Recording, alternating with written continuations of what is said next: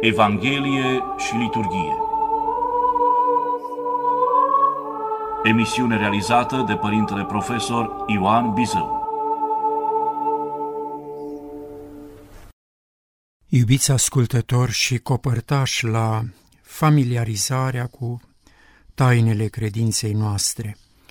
Potrivit calendarului ne aflăm în Duminica 32 după Rusalii, iar pericopa evanghelică acestei duminici este preluată din Sfânta Evanghelie de la Marcu, din capitolul 19, primele 10 versete, adică întâlnirea Domnului nostru Isus Hristos cu Zaheu din Erihon, cu Zaheu cu mai marele vameșilor din cetatea respectivă. Aș vrea să sesizăm, să reținem că numai Sfântul Luca, dintre cei patru evangeliști, ne istorisește întâlnirea tulburătoare, tulburătoarea întâlnire dintre Domnul Isus Hristos și mai marele oficiului Vamal din Erihon. Evanghelistul ne spune că îl chema Zaheu, că era mai marele vameșilor din Erihon, că era un om bogat, că dorea să-l vadă pe Isus și că era mic de statură.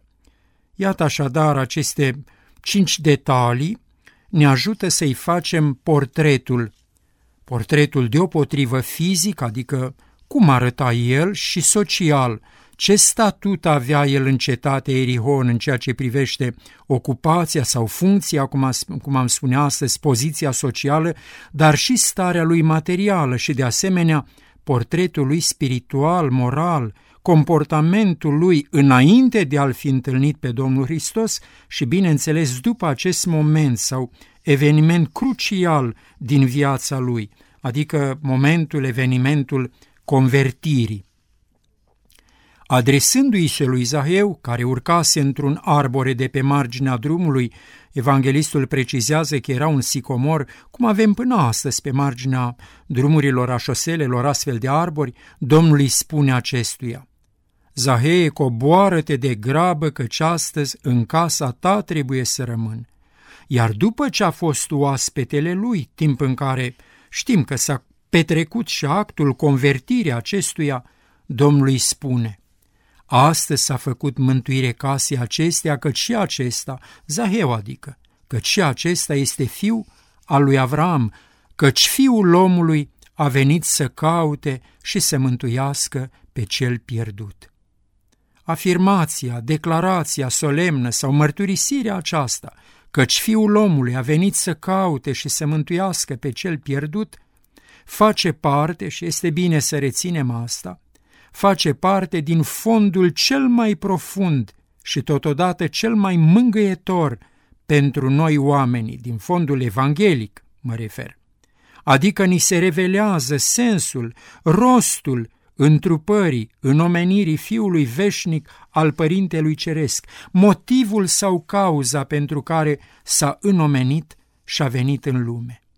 Această mărturisire revelatoare și, cum ziceam, atât de mângâietoare pentru noi, o vom lega întotdeauna de o altă mărturisire evanghelică, de acest fel și de aceeași intensitate teologică pe care ne-o transmite Sfântul Evanghelist Ioan. O găsim în capitolul al treilea al Evangheliei sale și o știm cu toții pe de rost. Am auzit-o de atâtea și de atâtea ori. Căci Dumnezeu așa a iubit lumea, încât pe Fiul Său cel unul născut l-a dat, ca oricine crede în El să nu piară, ci să aibă viață veșnică. Căci n-a trimis Dumnezeu pe Fiul Său în lume ca să judece, asta înseamnă ca să o sândească. Reiau, căci n-a trimis Dumnezeu pe Fiul Său în lume ca să judece lumea, ci ca să se mântuiască prin El lumea. Zici, această mărturisire o găsim numai la Sfântul Evanghelist Ioan în capitolul al treilea. Revenind la ceea ce i-a spus Domnul Hristos lui Zaheu, înainte și după convertirea acestuia, ne aducem aminte că Domnul a folosit de două ori cuvântul casă. Când i-a zis, astăzi în casa ta trebuie să rămân, și după încheierea praznicului convertirii. Astăzi s-a făcut mântuire casei acesteia. Am venit la această întâlnire cu dumneavoastră, având în gând să vă adresez invitația de a reflecta împreună la taina casei, la misterul casei. Pentru că ea casa, adică, are o taina ei, un mister al ei, o poezie a ei, o metafizică a ei, pe care este firesc să o vedem într-o legătură intimă cu taina omului. Nu putem vorbi despre taina casei, despre misterul, despre metafizica locuinței, despre taina casei dacă nu vorbim, dacă nu avem conștiința tainei omului. Este fundamental să reținem lucrul, acea, lucrul acesta. Și aceasta pentru că nu putem avea noțiunea de casă cu toate sensurile ei, dacă nu există omul care să o construiască, să o locuiască. Bineînțeles că și de această dată, așa cum fac de peste 20 de ani, de când vin în fața microfonului la întâlnirile cu dumneavoastră, de când s-a deschis postul nostru de radio, duminică de duminică și în zilele de sărbătoare, bineînțeles că și de această dată, vă invit la reflecție cu gândul că sunteți inițiați, măcar cât de cât în universul învățăturii noastre de credință, în cunoașterea minimală a Sfintei Scripturi, a Noului Testament mai ales. Nu ziceam de atâtea ori, postul de radio, renașterea este o școală importantă în care ne educăm, în care ne formăm, în care ne fixăm cunoștințele nu, cum zic adeseori când vin la întâlnire, devenim copărtași, devenim copărtași la familiarizarea cu tainele credinței noastre. Adică vreau să spun că nu mă adresez ca unor profani, ci ca unor oameni cultivați în cele ale credinței. Așadar vom încerca să ne aducem aminte sensurile sau înțelesurile pe care le are noțiunea de casă în Sfânta Scriptură, poate în Noul Testament mai ales, dar și în vorbirea obișnuită. De pildă, formularea cutare a stricat casa lui cutare. Auzim această formulare. Poate însemna demolarea unei case în ceea ce privește construcția ca atare, edificiul material, dar și stricarea, distrugerea unei familii, a unei comunități ce locuiește împreună, sub același acoperiș, cum se spune. În graiul Sfintei Scripturi, mai ales în graiul Noului Testament, cuvântul, noțiunea sau conceptul de casă are mai multe înțelesuri. Întâi de toate, locuința în care omul sau familia își duce viața pământească. În al doilea rând, familia, dar și neamul, de aceea auzim în Sfânta Scriptură noțiuni ca acestea, casa lui Israel, adică tot, toți fiii aceluiași popor, casa lui Iacob, casa lui David, adică iată, neamul, seminția, comunitatea, tribul, cum se spune. În al treilea rând, în limbajul, în graiul Sfintei Scripturi, termenul, noțiunea, conceptul de casă ă, desemnează inima omului, centrul ființei sale. În al, în al patrulea rând însemnează trupul în toată alcătuirea lui, cum o să vedem puțin mai, mai înainte. În al cincelea rând, prin noțiunea de casă în Sfânta Scriptură, în Noul Testament, este desemnată lumea în întregimea ei, pământul, pământul care este casa tuturor oamenilor. În al șaselea rând, cuvântul, noțiunea de casă desemnează mormântul, nu spunem și noi până astăzi, locașul cel de veci.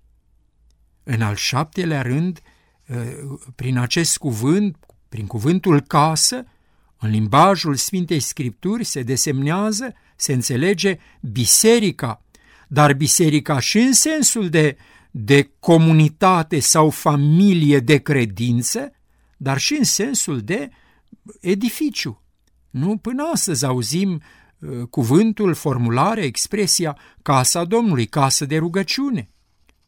Și în al optulea rând, Prin cuvântul casă, în limbajul Sfintei Scripturi, se înțelege împărăția cerurilor. De aici formularea casă cerească sau locașurile cerești, așa cum o să vedem în continuare. Se înțelege că nu vom avea timpul necesar pentru a dezvolta toate sensurile, iată, eu am amintit opt. Reiau așadar, se înțelege că nu vom avea timpul necesar pentru a dezvolta toate sensurile noțiunii sau conceptului de casă, dar vom încerca a face câteva deschideri asupra înțelesurilor mai importante, dacă putem spune astfel, înțelesurilor mai importante pentru viața noastră duhovnicească, dar și pentru viața noastră culturală. Iar un credincios care ascultă, ascultă frecvent, constant, Radio Renașterea, este și o persoană culturală, un factor de cultură înaltă în comunitatea sa. Ziceam la începutul întâlnirii, nu mă adresez ca unor profani, ca unor neinițiați. Mai întâi vom accepta că pentru a trăi în această lume, omul are nevoie de un mediu sau climat favorabil, potrivit, dar și de un adăpost protector, adică are nevoie de o familie sau de o comunitate și are nevoie de o locuință sau de o casă. Ambele elemente sau lucruri de care nu ne putem lipsi pe parcursul devenirii noastre într-o ființă, sunt desemnate în Sfânta Scriptură prin același cuvânt, anume cuvântul, noțiunea sau conceptul de casă. Găsim acest cuvânt, iată de pildă, în, în toponimul Betleem, care însemnează casa pâinii, sau Betsaida, casa peștilor. Nu ne aducem aminte, sunt două localități importante din geografia Noului Testament. Este de netăgăduit că omul, de când este el și oriunde a trăit pe fața pământului, aspiră, dorește să aibă un loc al său unde să fie la el, la el acasă. Dorește să aibă un cuib al lui, cum se spune în Cartea Proverbelor.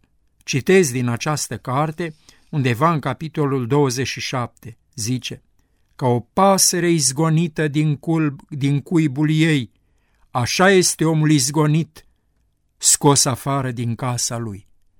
Și legat de acest cuvânt tulburător din cartea proverbelor, este suficient să ne gândim la cei care au fost trimiși în deportări, care au fost, atenție, noaptea, întotdeauna noaptea scoși din casele lor, mii și mii de familii pe unde s-a întins uh, cancerul ideologiei comuniste, mii și mii de familii au fost scoase cu copiilor, cu bătrânilor, au fost scoase și trimise în, în, în alte părți, în deportare. Adică omul, revenind, omul are, are nevoie de un locaș, de o incintă, de un acoperământ care să-i protejeze viața personală, intimitatea lui.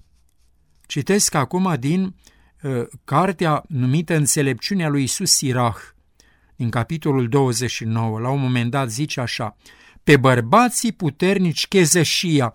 Chezășia înseamnă faptul de a fi garant pentru un împrumut, ce se întâmplă și astăzi la bănci. Reiau. Pe bărbații puternici, chezășia i-a scos din case și a făcut să rătăcească pe la neamuri străine. Desigur, omul dorește, aspiră să aibă o casă în patria sa, în mijlocul celor de un neam și de o seminție cu el, între cei care se înțeleg, cu care se înțelege folosind graiul lui.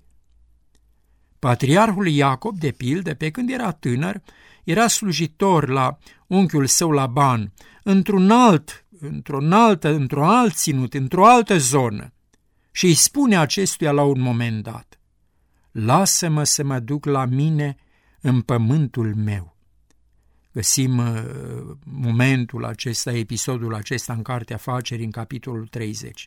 Lasă-mă să mă duc la mine în pământul meu. Unchiul se a zis, păi și aici ți este bine. Lasă-mă să mă duc la mine în pământul meu, adică acolo unde este casa părintească, unde mă regăsesc ca ființă cuvântătoare și înțelegătoare, unde îmi pot face planuri în legătură cu devenirea mea, cu destinul meu, unde mă pot oglindi în fața celorlalți pentru că sunt de un, de, de un neam cu ei. În multe locuri din Noul Testament găsim cuvântul casă în înțelesul de familia care locuiește un spațiu amenajat pentru aceasta. Ce e casei adică? Așa cum se spune, dar și în înțelesul de neam sau popor. Am amintit deja expresiile casa lui Israel, găsim în Evanghelia de la Matei în capitolul 10, casa lui David, la începutul Evangheliei de la Luca, adică casa lui David, cineva care făcea parte din seminția lui David. Mai avem și altele, casa lui Ștefana, de pildă, zice apostolul Pavel la începutul epistolei către Corinteni că el în Corint, între altele, sau doar pe acela, am botezat și casa lui Ștefana. Se înțelege că nu i-a botezat zidirea, clădirea. Se înțelege asta, ci a botezat familia lui. Iată cum noțiunea de casă se aplică și familiei. Ținem seama de faptul că limba, limba vechilor iudei, limbile semite în general, au foarte puține cuvinte. De aceea nu avem cuvânt pentru veri, cum avem la noi, veri, șogori, tătăișe și așa mai departe. La ei toată lumea, se, toți cei din casa respectivă, din familia respectivă, din neamul respectiv, se numesc frați între ei. Dar și casa lui Zaheu, pe care a mântuit-o Domnul Hristos, adică familia lui mai ales, și nu zidirea cu siguranță impunătoare pe care acest funcționar foarte bogat ar fi avut-o într-o zonă exclusivistă, cum s-ar spune astăzi. Ziceam că termenul casă desemnează, desemnează și spațiul liturgic în care oamenii se adună pentru actele de cult, pentru a participa la celebrările de natură religioasă, liturgică. Ne aducem aminte de episodul alungării de către Domnul Isus Hristos a negustărilor și zarafilor din templul din Ierusalim. Citez din Evanghelia de la Ioan din capitolul al doilea. Le zice Domnul, nu faceți casa tatălui meu casă de negustorie. De aici expresiile atât de familiare nouă creștinilor, casa Domnului, casa lui Dumnezeu, casă de rugăciune, așa cum citim și în Evanghelia de la Matei, în capitolul 21, unde și acolo ni se relatează uh, un moment în care Domnul îi alungă pe negustori, pe zarafi din incinta sacră, din casa lui Dumnezeu. Citesc, și a zis Iisus lor, scris este, casa mea, casă de rugăciune se va chema, iar voi o faceți peșteră de tâlhari.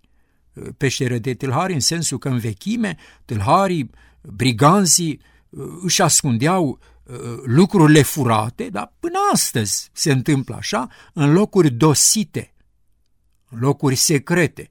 Ori peșterile erau, în vremea respectivă, astfel de locuri.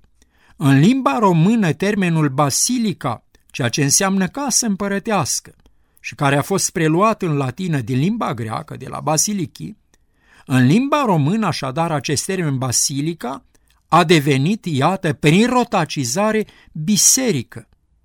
Cazul este unic în familia limbilor romanice, căreia îi aparține și limba noastră. Nici în italiană, nici în franceză, nici în portugheză, nici în spaniolă nu se folosește vechiul cuvânt basilica, ci se folosește, se folosesc alte cuvinte, ne aducem aminte. Numai în limba română este unic acest caz. Numai în limba română, prin rotacizare, basilica a devenit biserică. Așa cum numai în limba română, termenul născătoare se aplică doar uh, prea curatei. Uh, orice femeie care naște, orice animal de parte feminină care naște, poate fi numit născătoare. Însă acest termen, acest cuvânt este aplicat exclusiv Maicii Domnului. În sens metaforic, mistic, poetic de asemenea, noțiunea sau cuvântul casă poate însemna inima omului, adică centrul mistic al ființei. Citesc din un text teribil, teribil și greu uneori să-l citesc și îmi cer iertare pentru cei sensibili. Din Evanghelia de la Matei, din capitolul 12, un text de o, de o actualitate înfricoșătoare.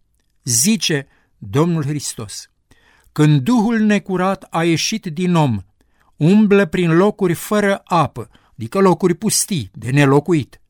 Când Duhul necurat a ieșit din om, umbră, umblă prin locuri fără apă, căutând o dihnă și nu găsește.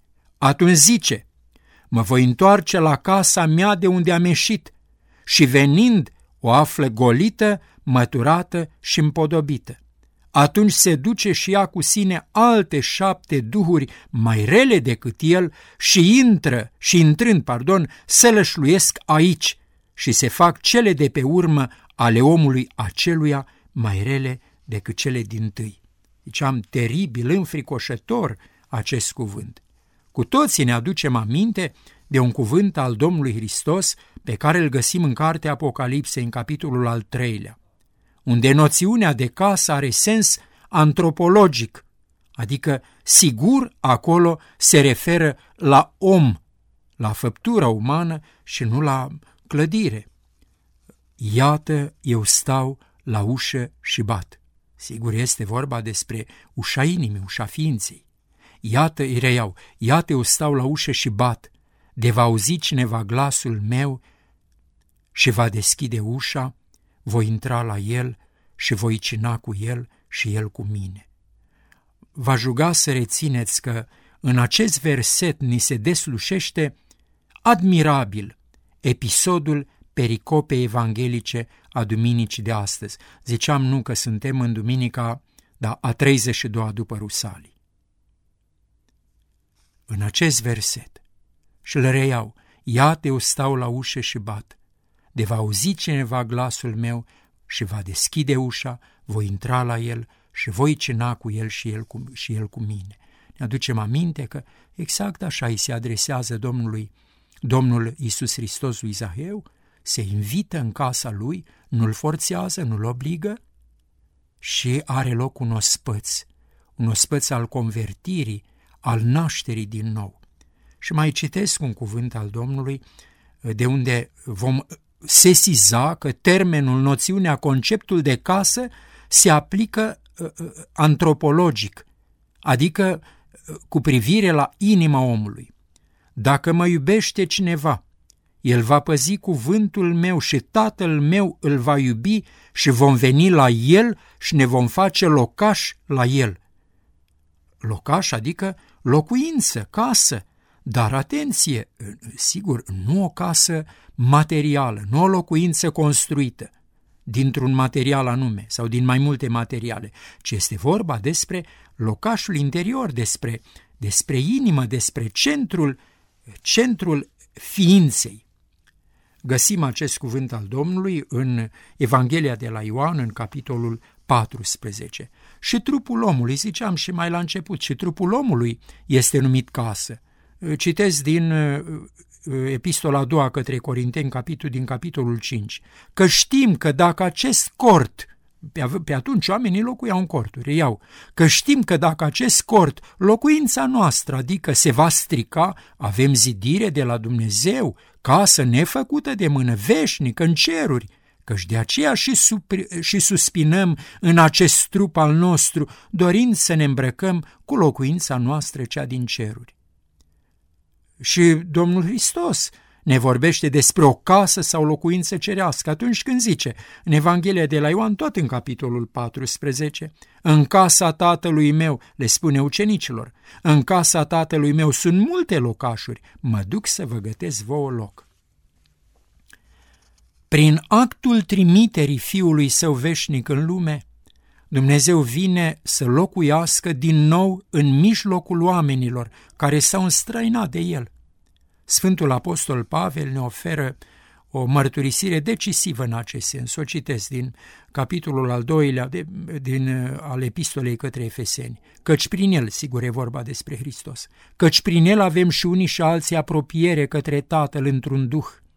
Deci, dar nu mai sunteți străini și locuitori vremelnici, asta înseamnă chiriași, nu mai sunteți străini și locuitori vremelnici, ci sunteți împreună cetățeni cu sfinții și casnici ai lui Dumnezeu, zidiți fiind pe temelia apostolilor și a prorocilor, piatra cea din capul unghiului fiind însuși Iisus Hristos, întru El.